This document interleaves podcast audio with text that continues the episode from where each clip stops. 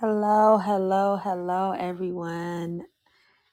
I know it's late. I don't know if anybody will get on, but I had to pop on before it got midnight because I wanted to make sure that I stayed consistent with the day that um, we come together and in our um, time of just hearing what the word of the Lord is or what God has been placing on my heart to release unto you. So I am just so grateful for this day and this time. The day went a little different than I anticipated it.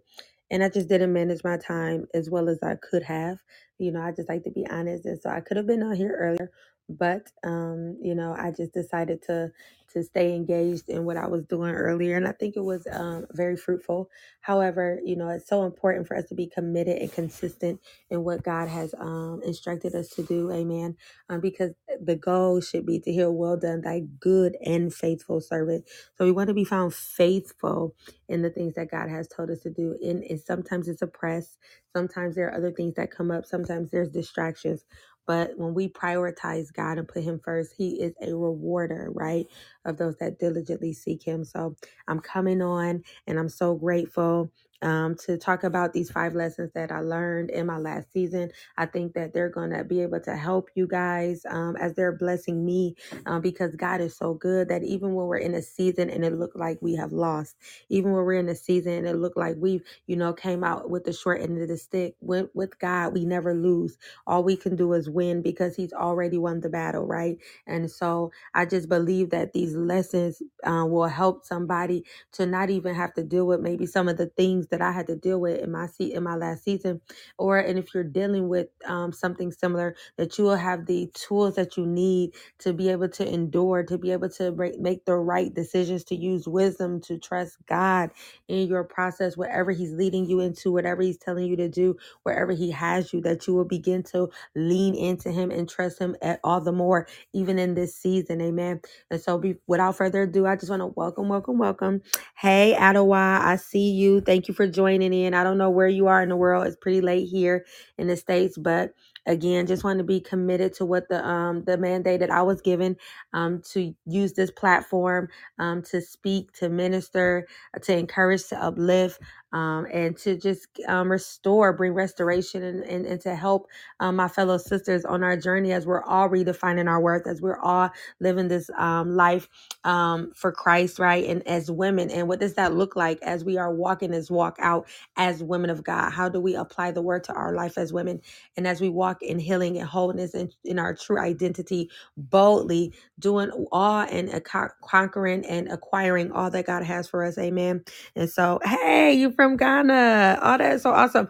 I want to come to Ghana. I would love to visit Ghana. So I am praying that someday so, soon that I'll be able to travel to Ghana to see um this your beautiful country because I've seen and heard so many good things about it.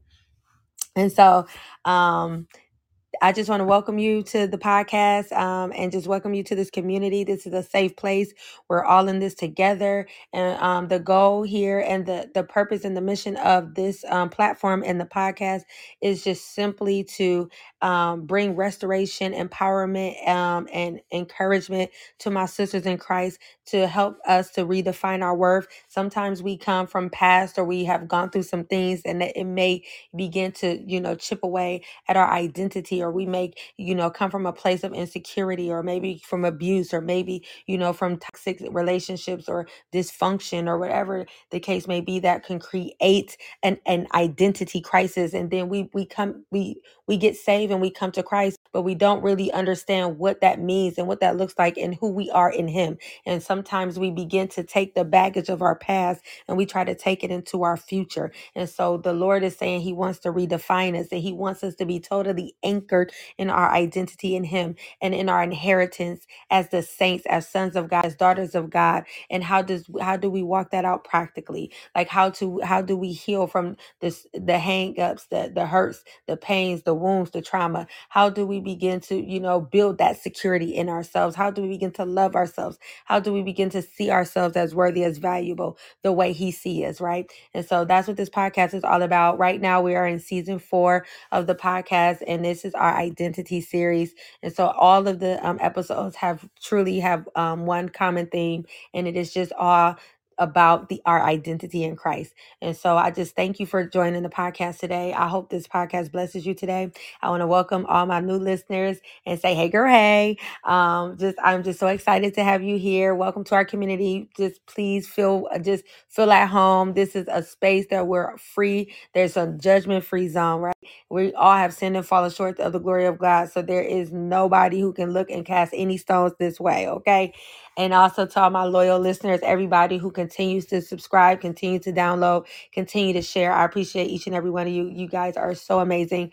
I love you guys so much. You guys encourage me to continue to go forward when I'm pressing, when I'm when I'm experiencing warfare, when I'm experiencing doubt, when, when I'm battling, uh, should I get up here and you know do the podcast? But because I'm totally committed to the Father and I'm totally committed to um to to my assignment as to restore His daughters th- then that that encourages me as well. So I just appreciate you guys as always. Like, comment, share. If you're listening on a platform where you can comment, please do let me know if the podcast is blessing you or if you have any um if you have you know any feedback i would love to hear from you. Also share share share. Um again my network my reach is limited and so you you know people i don't know so feel free to share. Um i greatly appreciate it. That's one way you can help support this podcast. Um, and also um, rate it. If you are able to rate it you know rate it so what we can gain more visibility and get the message that the lord is um, is giving me and is releasing um, to more to more women sometimes we have our brothers on as well so um, it's all good the word of god is for us all right it's not gender specific so we thank god that he is a god of um of all flesh amen like he's the god of men and women so we thank him because he he created us equal he created us both in his image and in his likeness, okay? So we're just excited that God is continually, he's doing a new thing. He is doing a new thing. I just want you to be encouraged wherever you are in your season, in your walk, in your journey.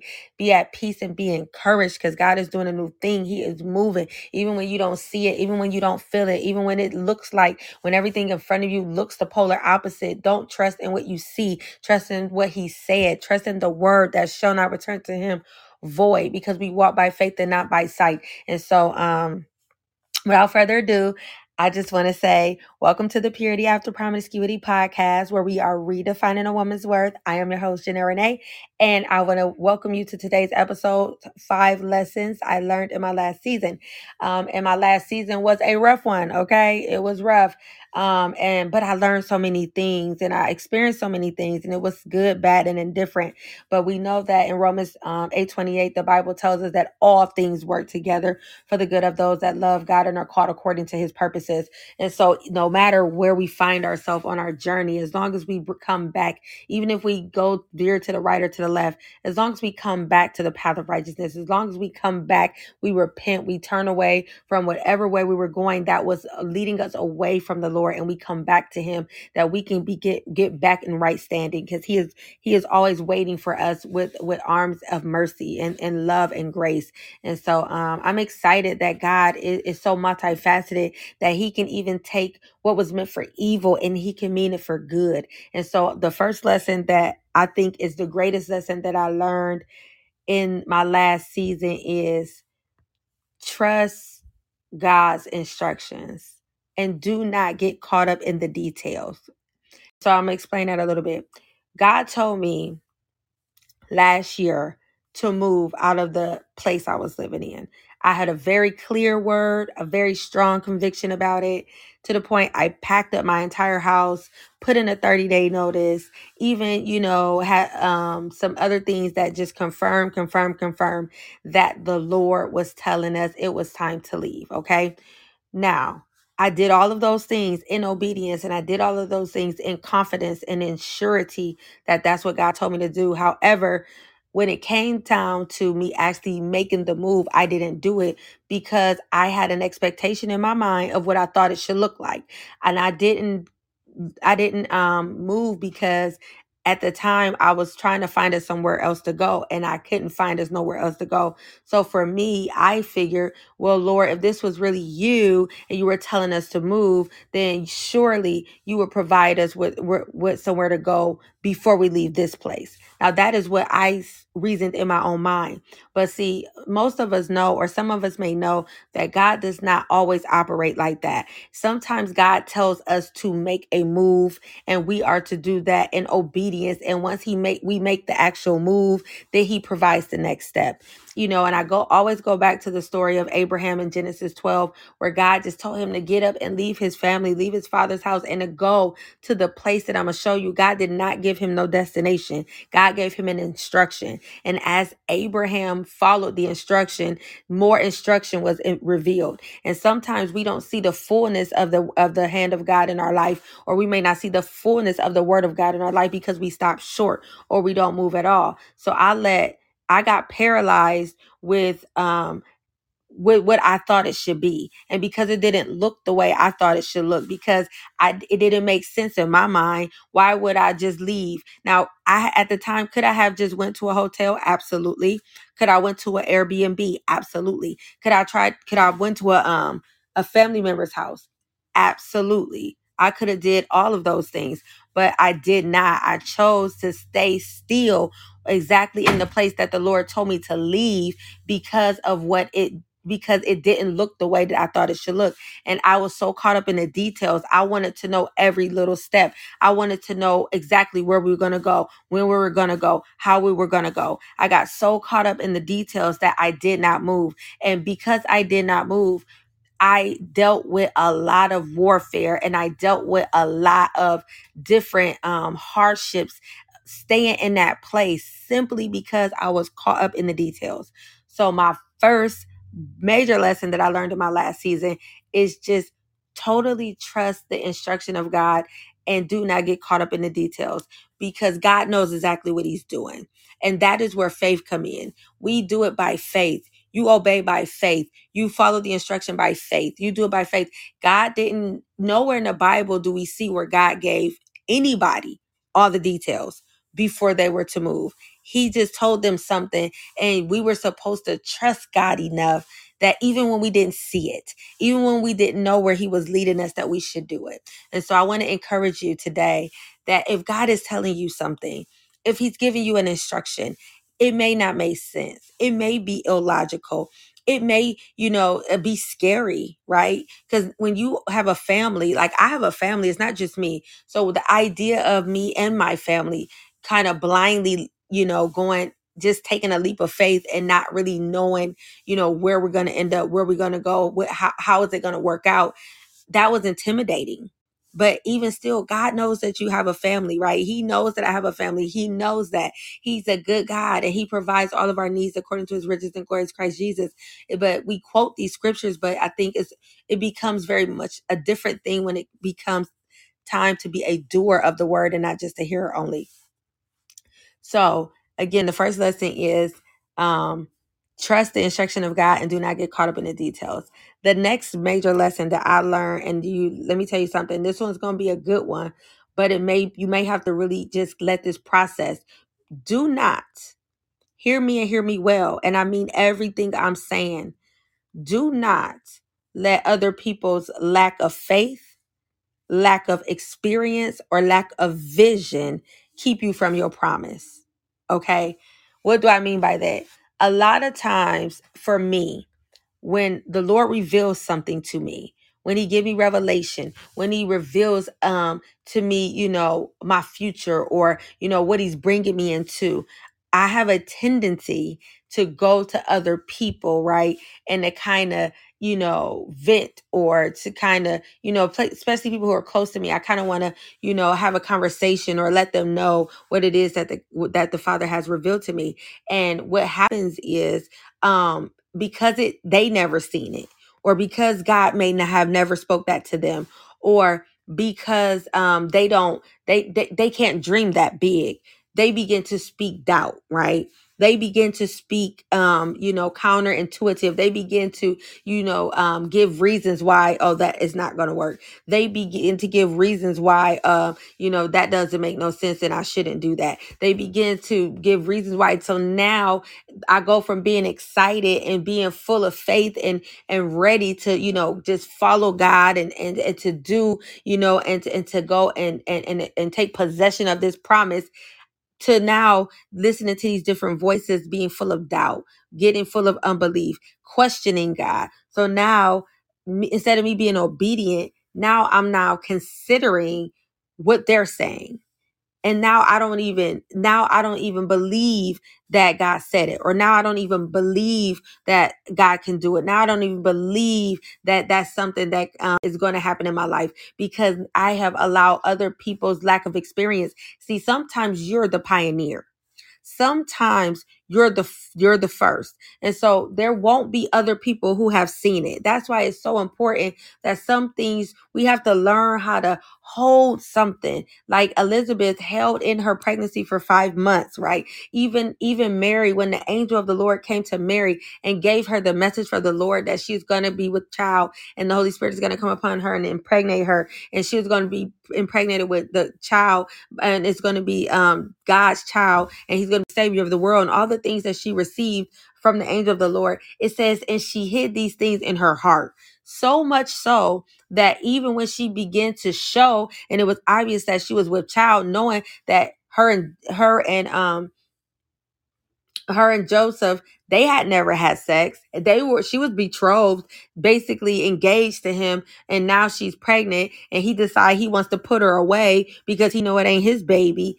It was interesting because the word of God never says she tried to convince Joseph she didn't go and reveal to Joseph what God had told her. She didn't try to convince Joseph that she had not cheated, that she was still intact, that she was still a virgin, that this indeed was supernatural, was spiritual. This is God's child. No, she held it in her heart and she trusted that the same God who told her eh, or sent the angel of the Lord and gave her this revelation and did that in her life is the same God that was going to reveal it to her soon to be husband in his perfect timing, which is exactly what the Lord began to do. So when it comes to other people affirming, confirming, you know, or even um supporting you in what God called you to do, know that those that the Lord has already predestined to be a part of that um, vision to help you in that or or to even just um, believe. He will reveal it to them in his timing. They will see it in his timing. And so you don't always need to go to people to receive validation or confirmation because sometimes people just are not they don't have the same level of faith. And it's not anything like that they're trying to specifically sabotage.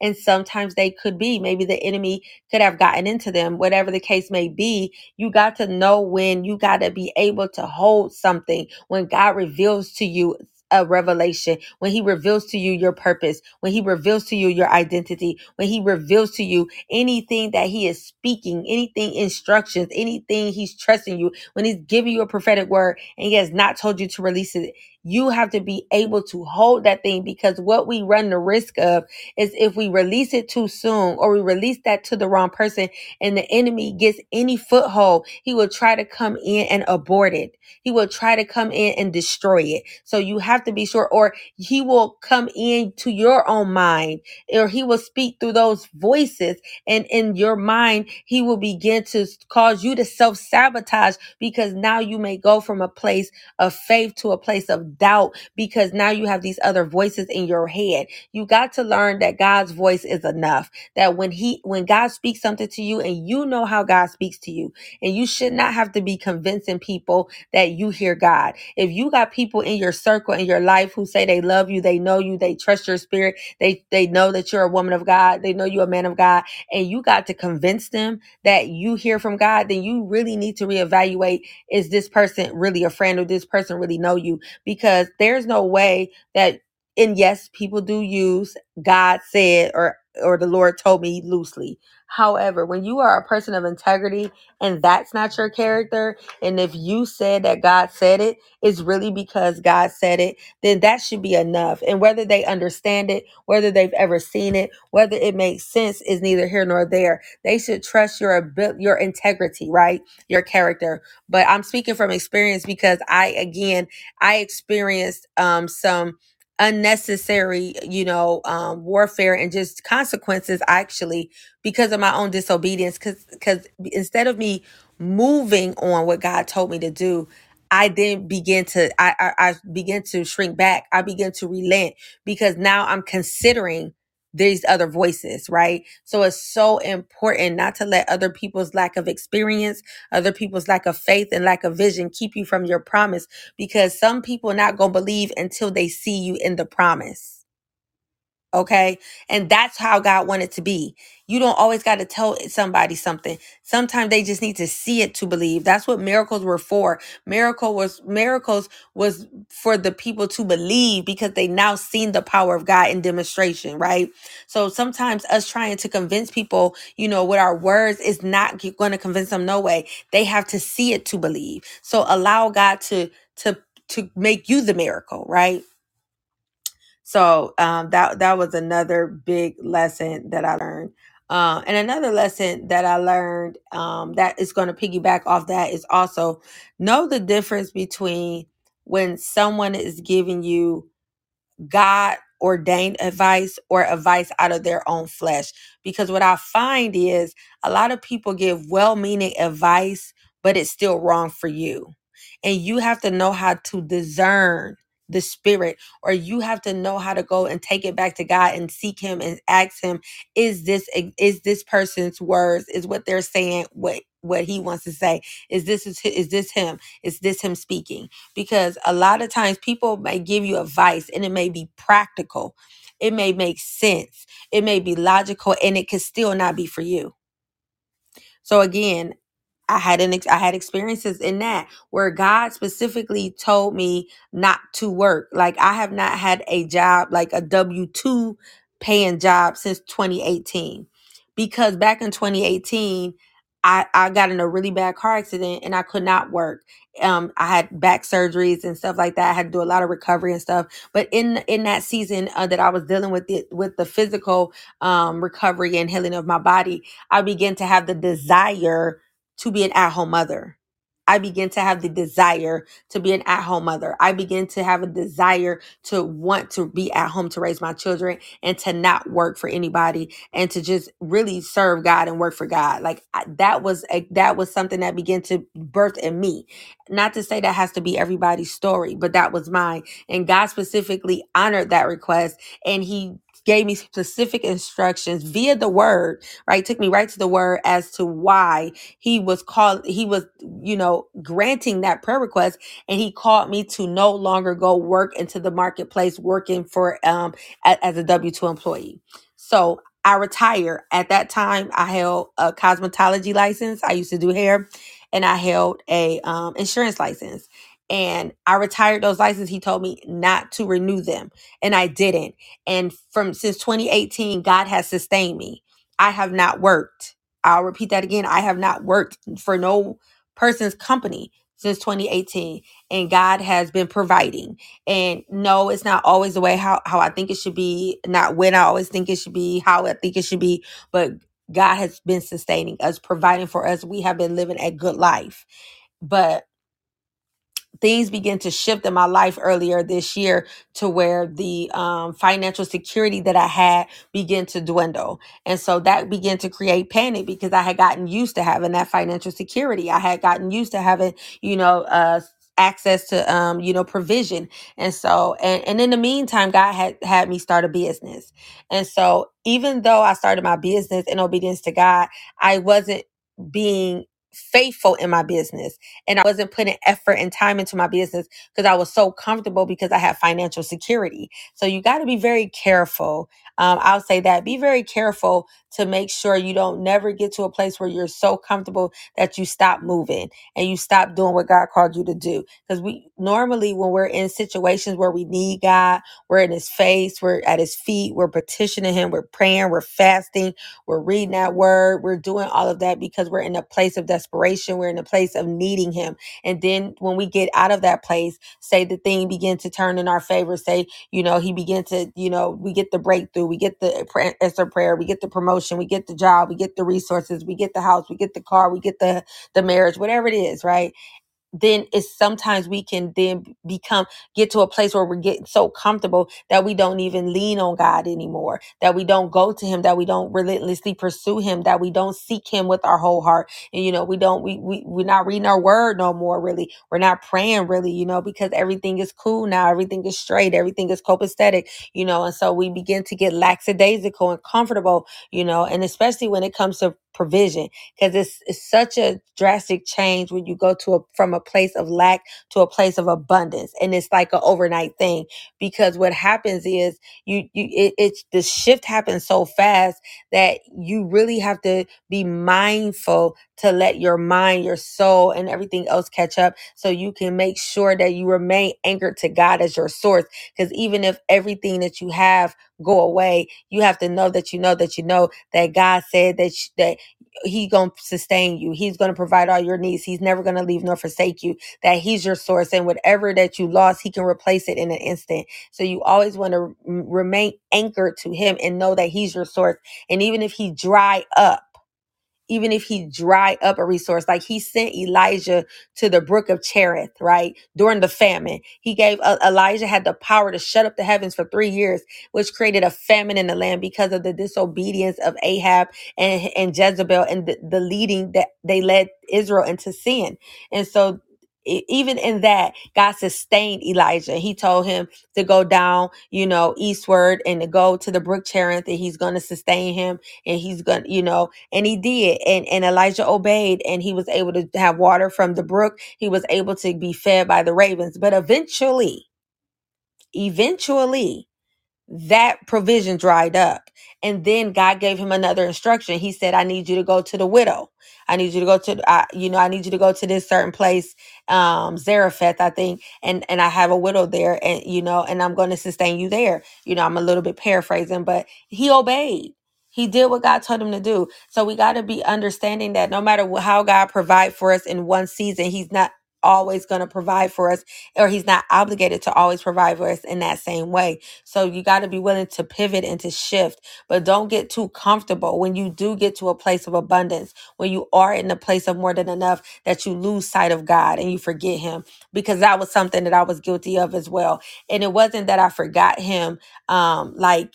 I, I, I wasn't serving or I wasn't seeking or I wasn't, you know, um, reading my word, but that I lost that, you know, that same level of seek that same level of desire, that same level of hunger and thirst for him because I wasn't in desperation anymore. And when it came time for me to be faithful in my business, because I was so comfortable because I had financial security, I didn't operate in my business. So when it came to the beginning of this year and that brook began to dry up, and I wasn't able I was I didn't have the access to that same provision anymore. That that provision was was now being dwindled. It- and, and now I'm going to the Lord and my practical flesh and mind is saying, get a job. You need to get a job. And then I'm discussing things with my close friends and stuff. And then they're saying the same thing oh well you need to get a job you need to get a job so i started praying you know and yes you know i was like you know what? I must need to get a job because i i'm not married at right now. You know i don't know no other means no other way to get to get money to get provision. All i know is when you need money you work. But I, I was settled. I didn't have peace in that. So I started to pray and I started to seek God on what it, it was He wanted me to do. And every time I went to God in prayer about the situation and asking Him to bless me with a job or should I work? Where should I work? You know, lead me to the, He always said the same thing. He told me to work in my business because that's how God is. When God give you an instruction, He not giving you another one until you fulfill the first one, right? And so I kept going to him in prayer and he kept saying, work in your business, create this course, finish your book. This the things he had already told me to do. But because I was wanting a logical answer, because I wanted my situation to be fixed in that moment, because I was looking practically like I need provision right now today. How is me working in a course? How is me, you know, finishing my book right now? Um, how is that going to meet these needs? Because that's what we tend to do. We tend to get into our intellect. We tend to get into logic and reason, not understanding we serve a supernatural, divine God. He has unlimited ways how to provide for you. If He had to command the ravens to come feed you, He will. If He had to make r- water to come out the rock, he will. But because we don't realize we serve the same God that we seen operate in the miraculous in the Bible, we don't realize that we serve that same God and we tend to get in our intellect. And then of course, if you're um speaking to people and they're also saying the same thing you're saying, sometimes you tend to think, well, maybe that's God confirming that word. But no, it's just that these a lot of times you and other people we tend to be in our flesh we tend to look at things in a practical way in the in the natural and so because i was one i was thinking a, a job was the answer people was telling me a job was the answer i started putting all my energy into getting a job and I did everything. I went filled out applications. I f- went on interviews. I submitted resumes. I put in all my energy. Got um an offer from a place. And the funny thing is, the offer that the offer that I got was to go back into insurance. Now I just told y'all that the Lord specifically told me to retire my licenses in in 2019 and I did that. But somewhere along the lines I got so discombobulated and so out of faith and so out of um out of the the will of God that I went and did the very thing that God told me to to not do no more. I go and I accept this position in insurance and had to go get re-licensed because my license I didn't even have one no more. Now I, I didn't took this I didn't had to study for over 40 hours of self-study, a gazillion a gazillion gazillions amounts of information to get ready to take a state exam because an insurance exam is not easy. I go through all of this tr- drama I jump through all these hurdles. I was experiencing so much warfare drama. So much stuff was happening during that time, and I still was like, I'm I'm committed to it. I need a job. I need to work. I need to provide. So I go through all of that. I had to pay for the test twice. I didn't even have the um, money, and I end up getting the money. I end up um, taking the test, passing it. I go through all this, and now I'm finally like, yes, I can work. The job, the people, they're great. They're kind. They're helping me they're setting it up to where I'm immediately going to be making money. All is looking well. But then we kept wondering why it was taking so long for my license to come through. I had already passed my test and I knew my I didn't have nothing on my background, so there was no reason why the state um of insur the Department of Insurance shouldn't have gave my license. Well, one day they finally contacted me and long story short, they told me I took the wrong test that I took the wrong test and the test I took was only for two licenses, but I was applying for three licenses and they couldn't process my application because I either was going to have to um they was going to have to deny it or I was going to have to take off the license that I um didn't take the test for. Now I'm furious cuz I go make phone calls and lo and behold I took the wrong test and I cannot get hired. The company will not hire me if I don't have all three licenses and I only have the two. So it was at that point that I was like, okay, Lord, what is this? I was already dealing with so much opposition and warfare. I was already dealing with, you know, so many challenges. I was, al- it it was so difficult to even study, to commit to study and to do all this, to take the test. And I get through all of that just to get to this place, just to be told I still can't get hired, that I took the wrong test, that I got to take uh, the test all over again, meaning I got to study all over again and then Holy Spirit began to bring back to my memory that God told me to retire my license. And why God is not the author of confusion. Why would he go back and tell me to do the very thing that he that he brought me out of?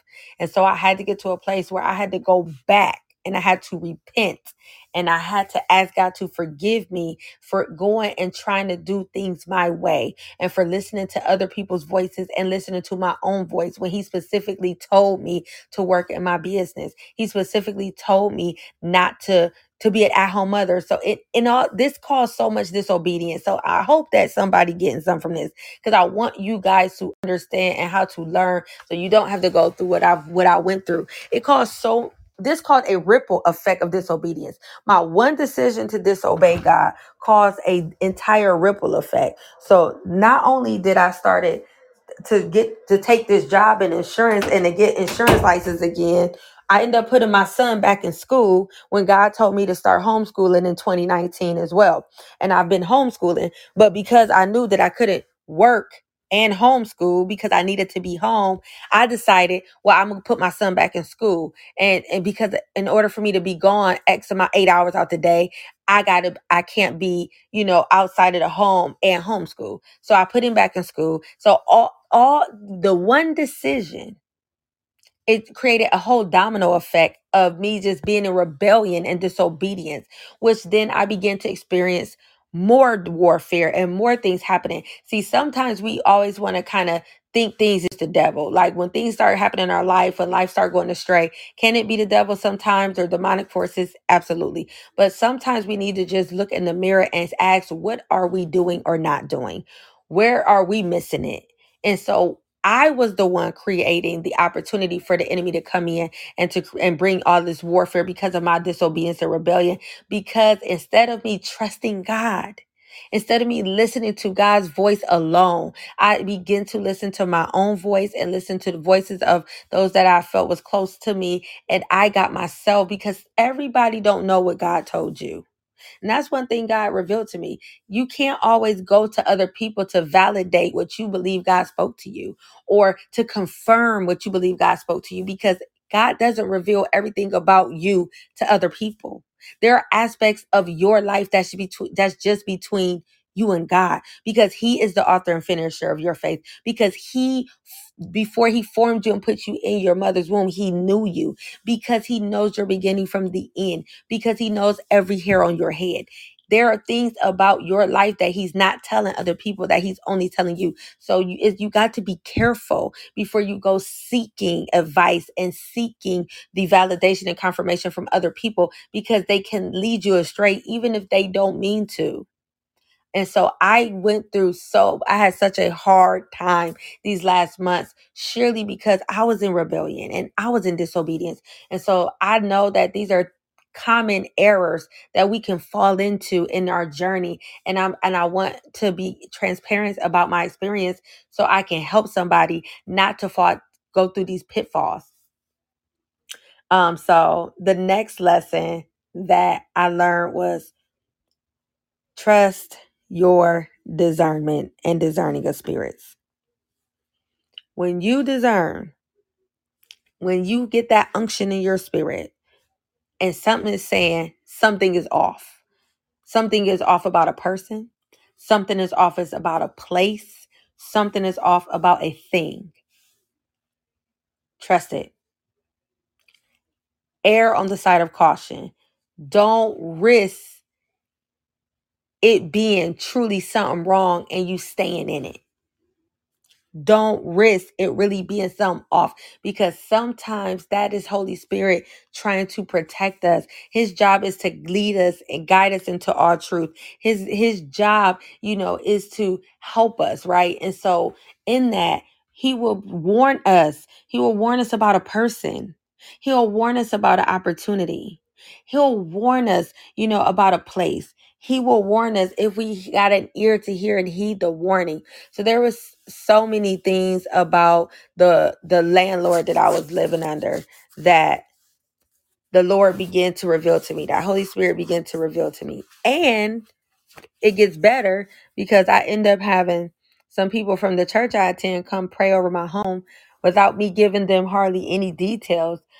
They were able to confirm the things that I had discerned about my landlord. But even with all that, somewhere, somehow, I still was doubting though and so I continue to stay in the house. I continue to stay in the covenant because a lease is a covenant. It is an agreement. It is a legal agreement. Not only is it legal in the natural realm, it is legal in the spirit realm. And one thing you have to understand is it matters who you get in any type of agreement with. The Bible tells us in Amos 3 3, how can two walk together unless they agree? The moment you enter into an agreement, a covenant, a oath, a promise, a pact, a vow, a marriage, any type of um, covenant or agreement, whatever that person is involved with, you automatically become in agreement with it. Even if you don't know, and even if you don't want to be involved, because that's how agreement works. So you have to pray, pray, pray before you do any type of transactions, deals, before you move somewhere, before you take a job, before you take a contract, a business opportunity, before you get in a relationship with someone, before you marry them, before you allow someone in your space and you call them a friend, like before you go somewhere, you want to pray and seek God about everything because there are some things that, like the Bible says, there is a way that seems right to man, right? But that, but only the Lord knows the path. And then another proverb says, "There's a there's ma- many um are the plans in a man's heart, but the path leads to destruction." Sometimes you think it looks like a good opportunity. Sometimes you think they look like a good person Sometimes you think, you know, it is God, but you have to be very sure because the enemy does a job. Uh, I don't even want to call it a good job, but he works overtime to mimic God he works overtime to mimic God. He works overtime to create a counterfeit situation. And everything about it on the outside looks really good. Everything on about it, it can sound like God. It can smell like God. It can look like God. But it can be that one little detail in your spirit that just tell you, mm, something not right. You may not know exactly what that thing is, but trust that Trust that. Trust that it will save you. Sometimes it's a matter of life and death. It will save you heartache, pain. It will save you uh, just unnecessary warfare. It will save you drama. It will save you if you learn to trust your discernment and discerning of spirits. Trust it Trust it. Trust it. God will sometimes he may not never reveal to you why. And sometimes you might just get a piece and you just know like, okay, Lord, I know that was you. And sometimes he might tell you why he called you away from that situation, that person, why he shut the door on that opportunity, why he, you know, didn't want you move in that in that area, that neighborhood or that house. You know, um and if I could be frank, the truth of the matter is my landlord was operating in witchcraft um, I did not know it when I first first moved in the in the home, but it did not take long. It did not take long for like just a maybe a couple months for things to start kind of getting odd you know for things my spirit start to be grieved for me to start to you know see things in her or little things start to happen. And so again you want to trust your discernment trust your ability to hear the lord hear holy spirit and you don't wait to figure out why you don't need to know why you just got to know that God is a loving God. And if He's saying no about something, it's for a reason. If He's telling you not to do something, it's for a reason. If He's telling you not to connect with a person, it's for a reason. And He, he because He is a good God, He is a loving Father. And anything He does is in protection and out of love. So I just trust that. Again, I'm speaking from experience. I'm telling you that it can be detrimental I yeah, I I, I wish I had the time because it's already after midnight here, and maybe I'll probably go really more into my experience living in the house that I was living in, and the the the torment and the you know the attacks and the warfare and and the physical attacks that I was experiencing, and the attack on my mind and how I felt like I was losing my mind, and the things that was physically attacking me at night, and waking up with scratches on my body, and finding things buried in, in the yard and you know dealing with you know all of the things like it was so much simply because a i didn't obey when god first told me to leave. I didn't really discern and i didn't really seek god in the onset before i moved in because i was in a situation where i me and my children you know wanted our own and so i just kind of was using my practicality thinking like well hey this is a, a nice place it was in a great area great community you know, the house was nice. It was updated. Everything was brand new in it. You know, I had a lot of the things that I asked for and I wanted. Everything seemed good about it, but it still wasn't God. Now, God graced me and He sustained me in it, but it was hard. It was hard, if I'm honest, to be in that situation until He brought us out. And so, again, like, please trust, trust, trust, trust your discernment, trust your discerning of spirits and and just go to God. You know, if you if feel like you need more understanding, go to Him, but don't wait. Don't wait till, you know, you got to see it for yourself. Don't know. Because sometimes some things you're not ready for, some things you can't even handle, you know, and so just trust him. Just trust him. Just trust him. And so, number five, I hope this is making sense, Ottawa. I hope this is, you know, helping you. I hope you're getting something from this because, um, you know, I wish someone could have gave me this kind of wisdom um, before, and so I wouldn't have had to go through these experiences because, again, it, it was.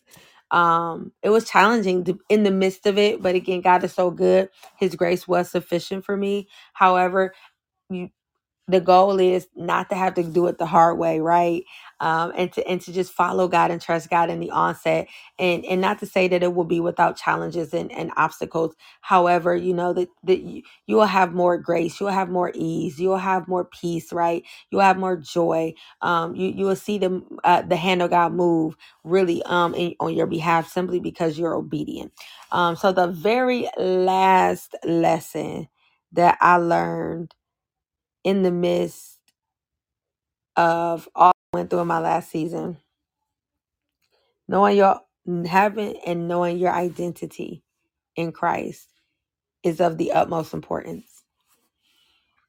A lot of the reason why we may enter into warfare and seem like we and it may look like or appear like or feel like that the enemy and you know whatever the attacks are and whatever um the battle is that is so intense that you know we cannot um overcome right? That we that we that we can't handle it. Um it was many many many times where I was in tears begging God, please just help me, get me out, please make it stop, you know, just just just to please just show me mercy, give me a lifeline, give me a way of escape, anything, just because it was so heavy.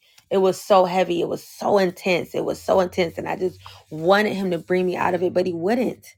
He wouldn't bring me out. What he, but what he would do, he taught me how to fight and he began to reveal to me who I was in him, my identity, my authority, right? The Bible tells us in Luke, um, I don't remember the chapter off my off my head. However, it tells us that we've been given all power over the enemy, right? And authority, all power and authority over the enemy. And we're treading on the lion and the cobra, and nothing shall by any means injure us. And we, again, these may be very familiar passages of scripture, but again, we tend to quote them, but we don't always live them. Because for you to know that you have the power and authority over darkness, right?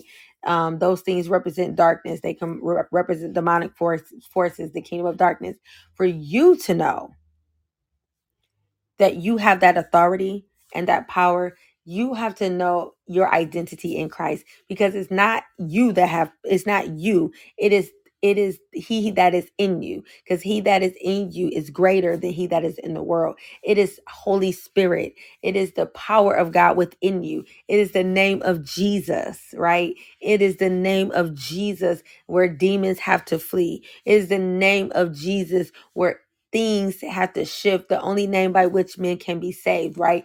It is it, it is in your ability to know that you know who you are in christ what your inheritance is what your identity is what does it mean that you have power and authority what does you know how how does that apply to you? What does that look like? You know when you begin to know who you are that changes everything it changes everything.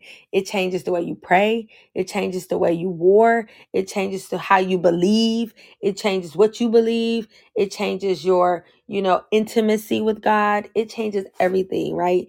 It changes your whole outlook because now you're not looking out of a lens of a broken foundation. You're not looking out of the lens of a wound, uh, out of, you know, pain, out of shame, out of guilt, out of condemnation. You're not looking out of you know, um, the lens of your humanness. You're looking out of the lens of the blood of Jesus. You are understanding that because you have been saved, sanctified, and filled with the Holy Ghost, that the old has passed away away, and behold, all things are now new. You now know that God has translated you from darkness into the kingdom of his dear son. You now know that you are fearfully and wonderfully made. You're the head and not the tail, above only and not beneath. You now know that you are created in the image and the likeness of the living God. And he is just, he is a word speaking spirit. He said, let there be and there was. So you can decree a thing and it shall be established. You can tell that mountain to be ye cast into the sea and it has to do it. You can cast out demons in Jesus' name. You can lay your hands on the sick and they shall co- reco- recover.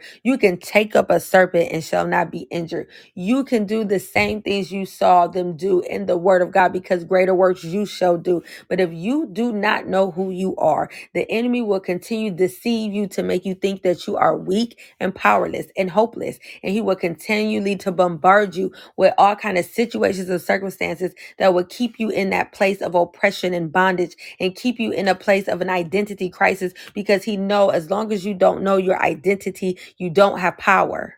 It is power in your identity. It is power in knowing that you are a son of God. It is power that knowing that you are a co-heir to the throne of grace. It is power in knowing that you are seated in heavenly places alongside Christ Jesus. There is power in knowing who you are in Christ. It is power in knowing your purpose. It is power in knowing your giftings. It is power to know what the Bible says about you. It is power in knowing that the thoughts towards you, uh, that God's thoughts toward you are good and for good and not for evil. There is power. And when you don't know who you are, you're constantly in the place of being a victim when we are victorious in Christ Jesus. And when you lose that victim mentality because you come into the revelation and the knowledge of your identity, you walk in victory. Even if your circumstances is saying something different, you know you have the victory anyway because you walking by faith and not by sight. Because it tells us in Romans 3 and 8, let God be true and all men be a liar. So that means if your if your life if your situation, your circumstance is not in alignment with with the word of God says, it's lying. When you know that God's word is not returning to you void, that even if it did not come in the time frame that you think it should, that you're standing on it and you're believing and rejoicing that it's already come to pass because he does not change nor cast a shifting shadow. He is not a man that he shall lie, nor the son of man that he shall repent, that heaven and earth will pass away, but his word will before his word do. When you know that you know, when you're totally anchored in your identity in him that changes your entire life and if i if if there is one lesson that i had to say is the greatest of them all it would be that one begin to seek God. If you don't know your identity, if you don't know your purpose, right? Yes, I could help you try to, you know, to to navigate you, you know, I could coach you, I can do all that. But let me tell you what God will do for you. He will tell you himself who you are. He will tell you who he created you to be. He will tell you those things if you seek him, if you ask him, and if you trust the process, right? And that's the last thing I want to say. Trust the process everybody's process is different. Everybody's process is at different levels. We're not all at the same level at the same time, right? Don't look at your neighbor. Don't covet your neighbor's house. Don't get distracted. Don't look to the left or to the right. Keep your eyes on Jesus. Continue to press forward to the mark of the high calling, right? Don't allow what you see other people, um, how you see their journey go, how God moved in their life. You know, don't get distracted and, and, and begin to compare yourself because that's going to bring you out of faith. You got to just understand that you are uniquely, that fearfully and wonderfully made. That when God created you, He broke the mold, and that your journey is your journey. That you that that your process is your process, and it may look like it's taking longer than somebody else's it may be shorter than somebody else's. You know, you might have to go through some extra things that somebody else didn't have to go through. But don't don't allow that to discourage you because God knows what he's doing. And when you begin to allow God and you don't look for your identity in things that in, in people in, in status in wealth in money and influence right?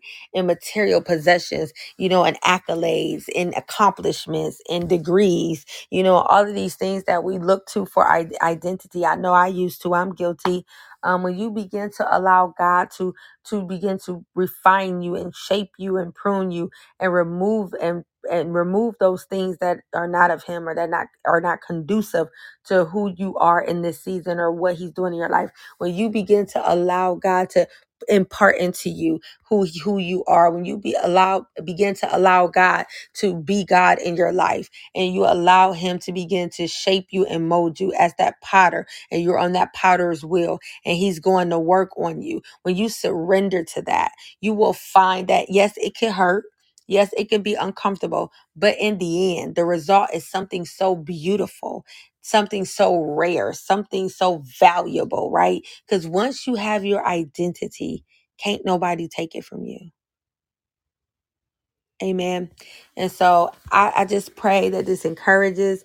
I pray that it was practical. I pray that, you know, that you and anyone who will listen to the replay will be able to apply these lessons, um, uh, that you will be able to even have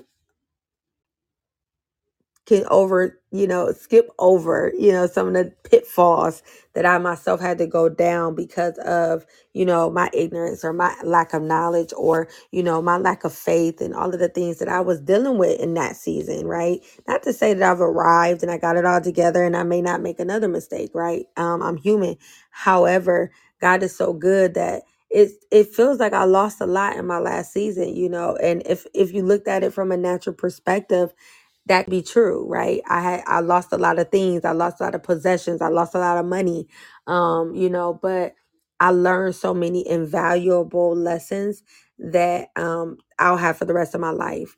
And so, you know, that far outweighs anything that I lost. And God is a redeemer I know firsthand he's a restorer and he's a redeemer. He's done it for me. I've seen the hand of God. I've seen me have to give up everything in my house. I've told this testimony so, so, so, so many times. And it's a real testimony. I have family, people that can tell you, corroborate. I lost everything. I gave up everything because God asked me to. I gave up everything in my house. I gave up car. I gave up jewelry, clothes. I gave up everything, furniture, bedroom sets, dining room tables, everything to the point me and my children had nothing. We were living in an empty house, sleeping on the floor, sleeping on makeshift pallets, eating on the floor. We had this nothing but an empty house. We lived like that for like over a year I didn't have no money. I didn't have a car. I didn't have nothing coming in but food stamps to feed me and my children, public housing. That's how we had a roof. Um, uh, public, you know, assistance with my utilities. That's how we was able to be sustained. But as far as any type of, you know, provision or anything like that, you know, I would get blessed here and there by people. But overall, it was nothing more than trusting God and leaning into God and allow, allowing God to be my provider. And it was hard.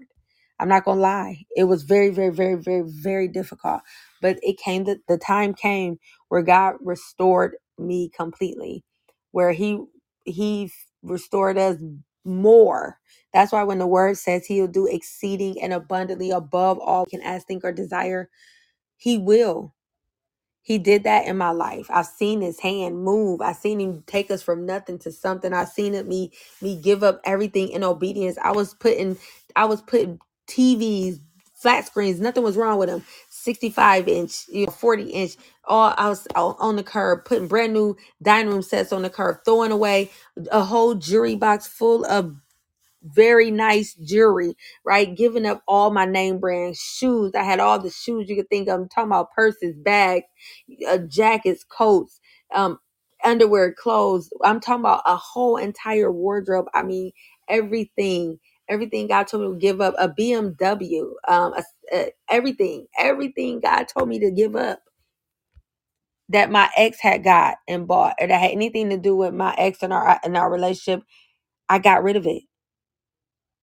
I got rid of it and I thought I thought God was going to immediately uh restore and, and replenish everything that I gave up, but He didn't do it immediately. But He began to do a work in me and then came the time for him to then physically restore the material possessions and other things that we you know that we had to give up and that was lost and he did. So i'm not saying any of this stuff because it sound good or because i want to sound super spiritual or because i just want to get on here you know and and and just pretend like i didn't went through some things or you know because i'm just trying to get some subscribers and followers. No i've lived this thing this has been my life. This is my real testimony.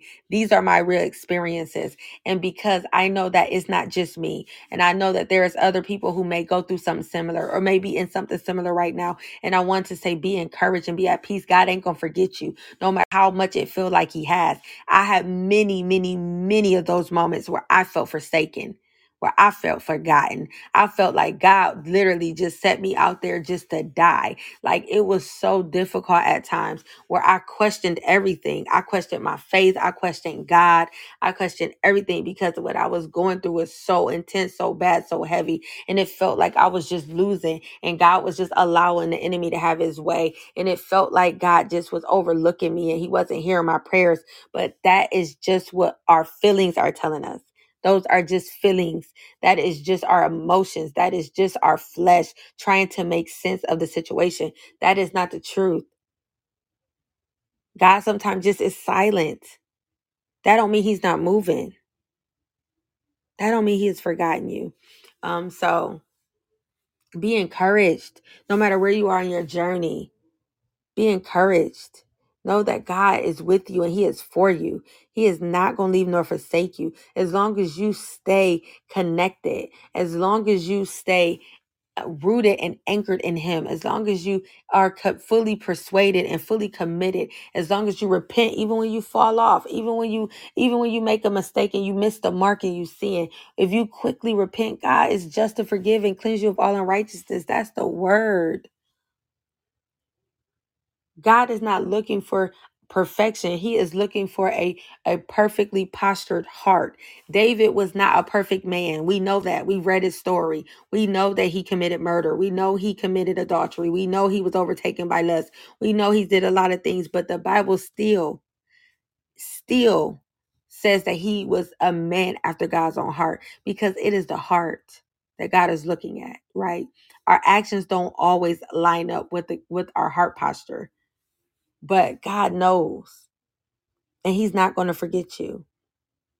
And so, I just think every person who will listen to this again, share it. Somebody else may need to hear it. Someone else may need to be encouraged. Someone else may need to know it's not just them.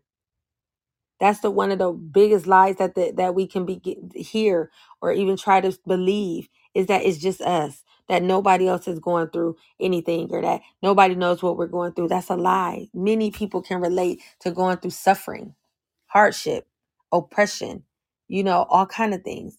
And and and, and so be know that you're not the only one. Know that and it's not for nothing right? It's it's we overcome by the blood of the Lamb and the word of our testimony, not loving our lives unto death. So God is going to use it. He will turn a mess into a message. He's he's a master at that. He will give you beauty for ashes, right? Joy for mourning.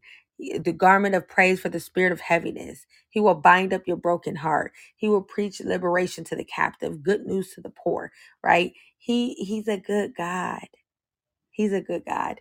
And so um I just wanted to, you know, leave you guys with that. Again, I pray that it blesses someone. I pray that it encourages, empowers, uplifts. I pray it strengthens someone, gives people that next that fresh wind, that fresh fire they need to continue to go on the journey. But in it all, just continue to stick close to God. Continue to just seek his face. Continue to lay at his feet. Continue to just stay in the secret place. Love him. Obey him honor him, reverence him, trust him. He is with you. He is for you. He he is a good, good, good father. He he is a, a loving God, and, and there is no God like him. And so um, I just pray that the Lord will bless you and keep you. I pray that the Lord will make his face to shine upon you, be gracious unto you, and grant you his peace. And as always, remember your past does not define you, it develops you, and you are worthy.